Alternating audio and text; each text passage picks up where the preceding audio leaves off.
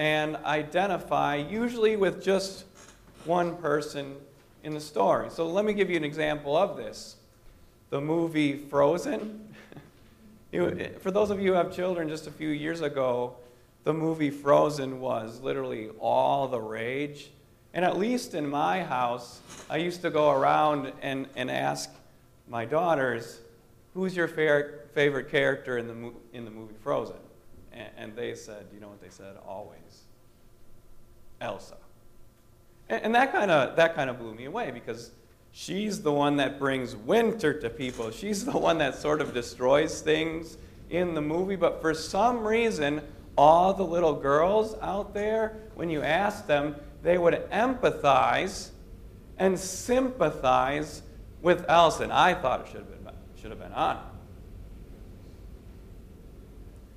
But you get my point, don't you? When we listen to a story, we often will select one character in the story, like in the movie Frozen, and then when we get to the big anthem, Let It Go, we can, we can sing it with all of our heart. Right?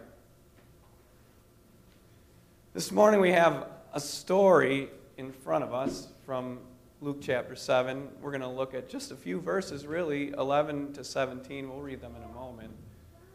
And for me, whenever I read this story, I identify with just one person in it. And I sympathize and empathize with just one person. And it's not the crowd who was following Jesus. It's not the crowd who attended the funeral. It's not even the little boy who was dead. It's the widow.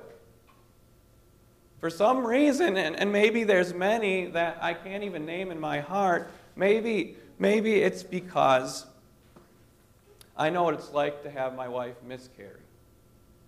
Or maybe it's, it's because I know what my mind does when my daughter begins to complain of a headache. Or maybe, maybe it's because I recently moved right kitty corner across from a crematory, and at every moment I might see a casket being pulled right out of the hearse. Or maybe it's because in my line of work I can go to a hospital and one moment hold a newborn baby in my arms, and the next moment go down the hall in the same hospital and visit someone and hold their hand whose body is racked with cancer. Or maybe it's the reason that I can't even name in my heart, but for whatever reason, when I read this story from Luke chapter 7, right or wrong,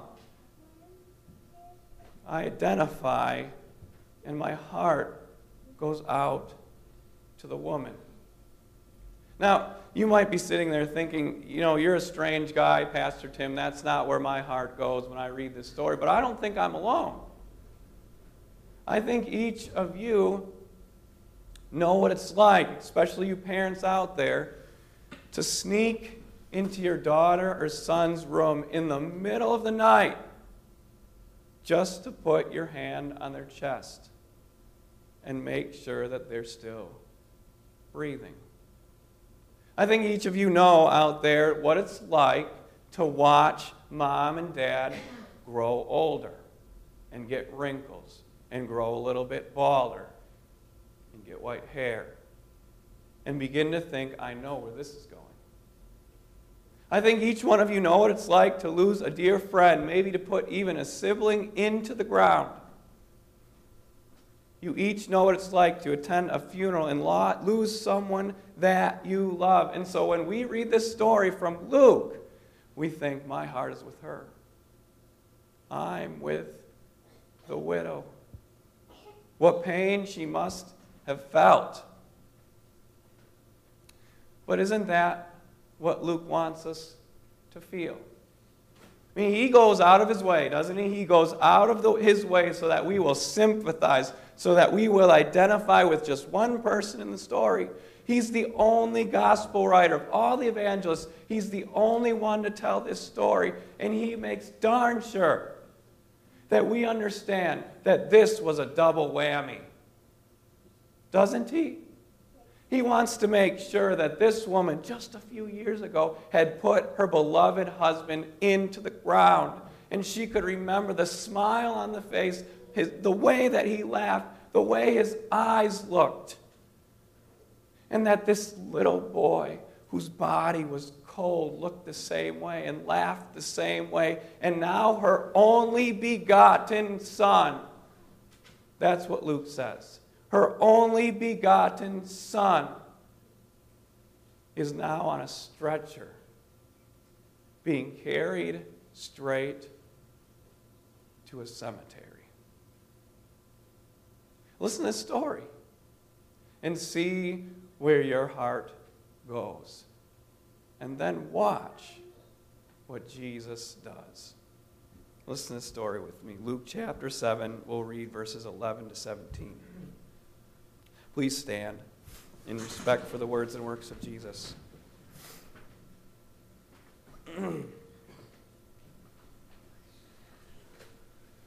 Soon afterward, Jesus went to a town called Nain, and his disciples and a large crowd went along with him. As he approached the town gate, a dead person was being carried out, the only son of his mother, and she was a widow. And a large crowd from the town was with her. When the Lord saw her, his heart went out to her, and he said, Don't cry. Then he went up and touched the coffin, and those carrying it stood still. He said, Young man, I say to you, get up. The dead man sat up and began to talk, and Jesus gave him back to his mother. They were all filled with awe and praised God. A great prophet has appeared among us, they said. God has come to help his people. This news about Jesus spread throughout Judea and the surrounding country. This is the gospel of the Lord. Praise, Praise be, to you, O Christ. Christ. Please be seated.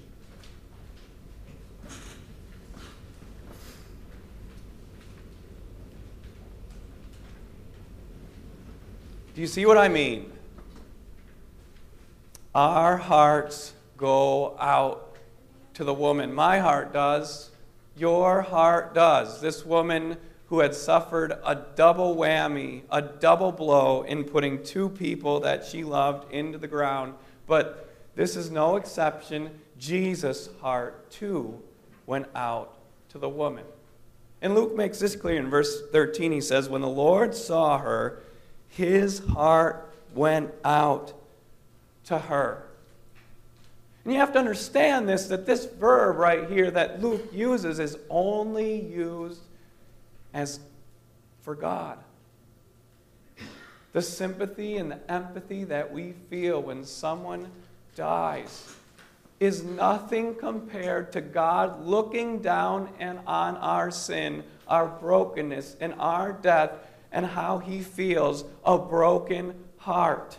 His heart moved from the deepest parts within his soul when he saw the sadness and the loss of this widow who had lost her only begotten son. Well, Luke is priming the pump in verse 13. He's priming the pump because for the very first time in his gospel, he calls Jesus Lord. Did you notice that? When the Lord saw her. So before this, only God is called Lord.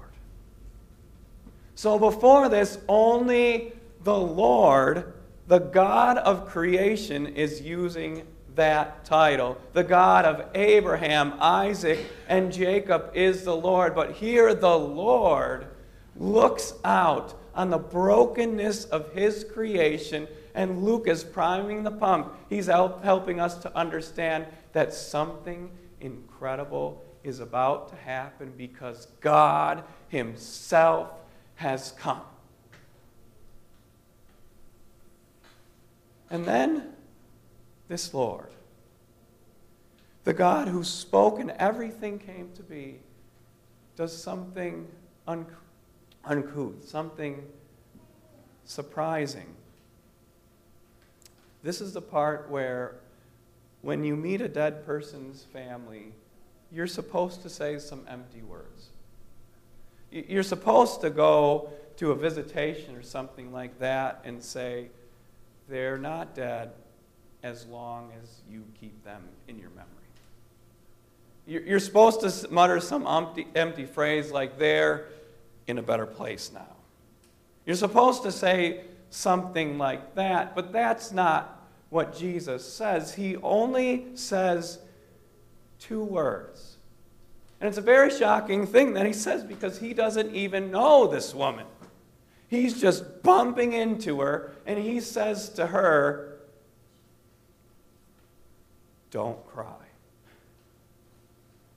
So then he's priming the pump a little bit more. If he's going to say, Don't cry, he's got to give a reason why. So he does something even more surprising. We understand this culturally speaking. Here, in New York City at least, you can honk your horn at anyone who is living. You can be as rude as you want, but when you see a hearse, when you see a funeral procession, even the most rude person, the most impolite person, will not honk their horn when the light turns green. Because we understand something that when someone is about to bury their dead, you stand aside. You get out of the way and you say nothing. Now, if, if this is what they, we do, culturally speaking, it was even more culturally impolite for Jesus to intervene because if you touch a dead body, you are unclean. But do you see what Jesus does? Here's what Luke says. Then he went up and touched the coffin.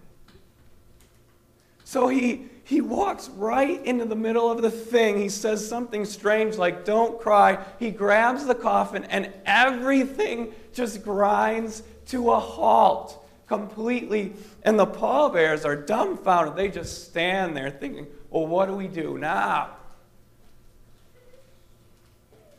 And then Jesus speaks. The same Lord who created heaven and earth with his powerful word speaks another word. And he says this Young man, I say to you, get up. Now, it's significant what he says here and also what he doesn't say. He doesn't pull an Elijah here. We read in the first lesson here. He doesn't pull an Elijah. He doesn't have to pray about it. He doesn't have to go off to some room and ask the Lord of heaven and earth to help him out here. He doesn't have to pull an Elijah, like he said, and spread himself on the dead boy's body three times and beg God to do something. No, he speaks a word, and the little boy gets up. And Luke's a doctor. You have to understand, too, that Luke is a doctor. So he, he's probably heard the stories like we have, too. He's probably heard the stories that about the little girl who they thought was dead. They thought she was dead. And they just left her on the table. They declared her dead at 8.05 a.m. But really, she had the faintest heartbeat. And then they come back and, whoa, she's breathing just a little bit. So Luke tells the story in this way. He tells the story in this way. He says, the dead man, so that we would make sure to know that he actually was dead, the dead man sat up and began to talk. So it wasn't just like the faintest of breathing. And this very achingly slow recovery from this near paralysis or something like that. No, what happens, I can only compare it to this, uh, is a car who's got no motor. And suddenly it goes from zero to a thousand miles an hour. This is a miracle. The little boy, he doesn't need time to sort of get the blood moving again. He doesn't need time to, to begin to let his lungs function again. He goes from dead to popping up and becoming literally a chatterbox. We have to understand this that Jesus' word is absolutely authoritative. And so when the people saw this miracle, when they saw it, they could only cry out with the widow and begin to sing, God has come to help his people. They had to say it because their hearts were bursting forth. They had to say it because their hearts were burning. God has come to help his people. It was really two things that changed a funeral into a resurrection party, really a birthday. Two things. The deepest of compassion that only God can feel and the authoritative word of our Lord Jesus Christ. And we sort of like the little girls who watch Elsa and they sing, Let It Go. We, with the woman, want to cry out too, don't we? God has come to help his people. And trust me when I say it, I don't want to pour cold water on your desire to praise the holy name of Jesus. But I need to state something that's rather obvious the little boy is dead again.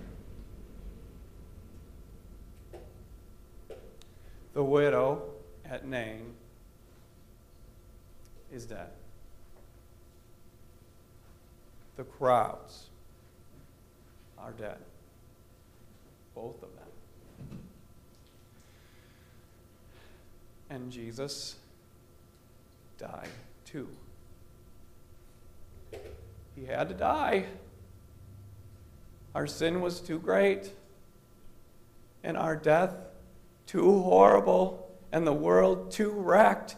He had to die and make a payment for it all. And when he died for it all, when he died, there was no one there to interrupt the procession. There was no one there to go and touch his coffin. There was no one there to stop him from being buried for three days. But he didn't stay dead. Three days later, he came back to life, and he will never die again. Not ever. That little boy is dead. That widow is dead. Those crowds are dead. I will die. You will die. My children will die. But there is a great day that is coming when Jesus will say to that little boy again, Get up. And he will say to my daughters, whom I treasure with my whole heart, Get up and he will say to your mom or your dad or the person that you love with your whole heart and who trusts in Jesus' holy name, get up.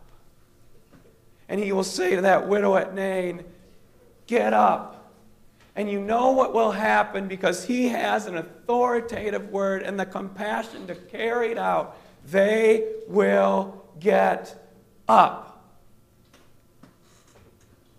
By the power of Jesus' holy word.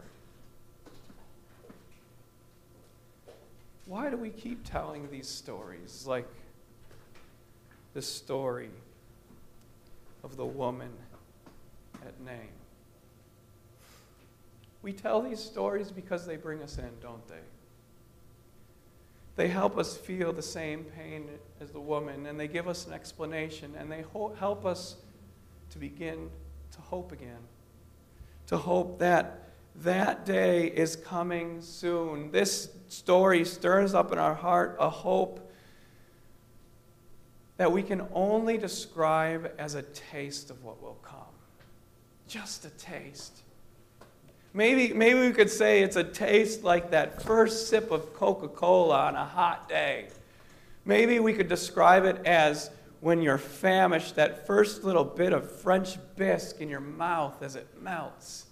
It's just a taste of the great day of the Lord when He will call us all out of our graves. And trust me when I say it, that day is closer than ever before. And it's not too early to start singing and praising and saying with the crowd, God will come to help his people. Amen. Please stand. We'll confess our faith in the resurrection.